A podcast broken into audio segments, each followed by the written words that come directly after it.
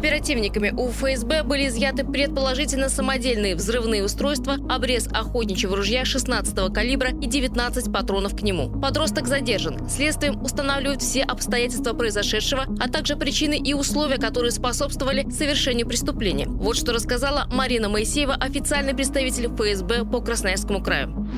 Сотрудниками УФСБ России по Красноярскому краю задержан житель города Красноярска 2006 года рождения, который на протяжении четырех месяцев осуществлял подготовку вооруженного нападения на школу. У него изъяты обрез охотничьего ружья с патронами, предположительно самодельные взрывные устройства, а также средства связи и личные дневники, содержащие информацию о планируемом преступлении. По причине переноса учебного процесса в дистанционный формат подросток принял решение об изменении даты э, террористического акта на более поздний период. 16 апреля 2020 года в отношении подростка подростка а, ГСУ СК России по Красноярскому краю по материалам ФСБ было возбуждено уголовное дело. По части 1 статьи 30, статьи 205, части 1 статьи 205 прим. 3 и части 1 статьи 223 прим. 1 Уголовного кодекса России.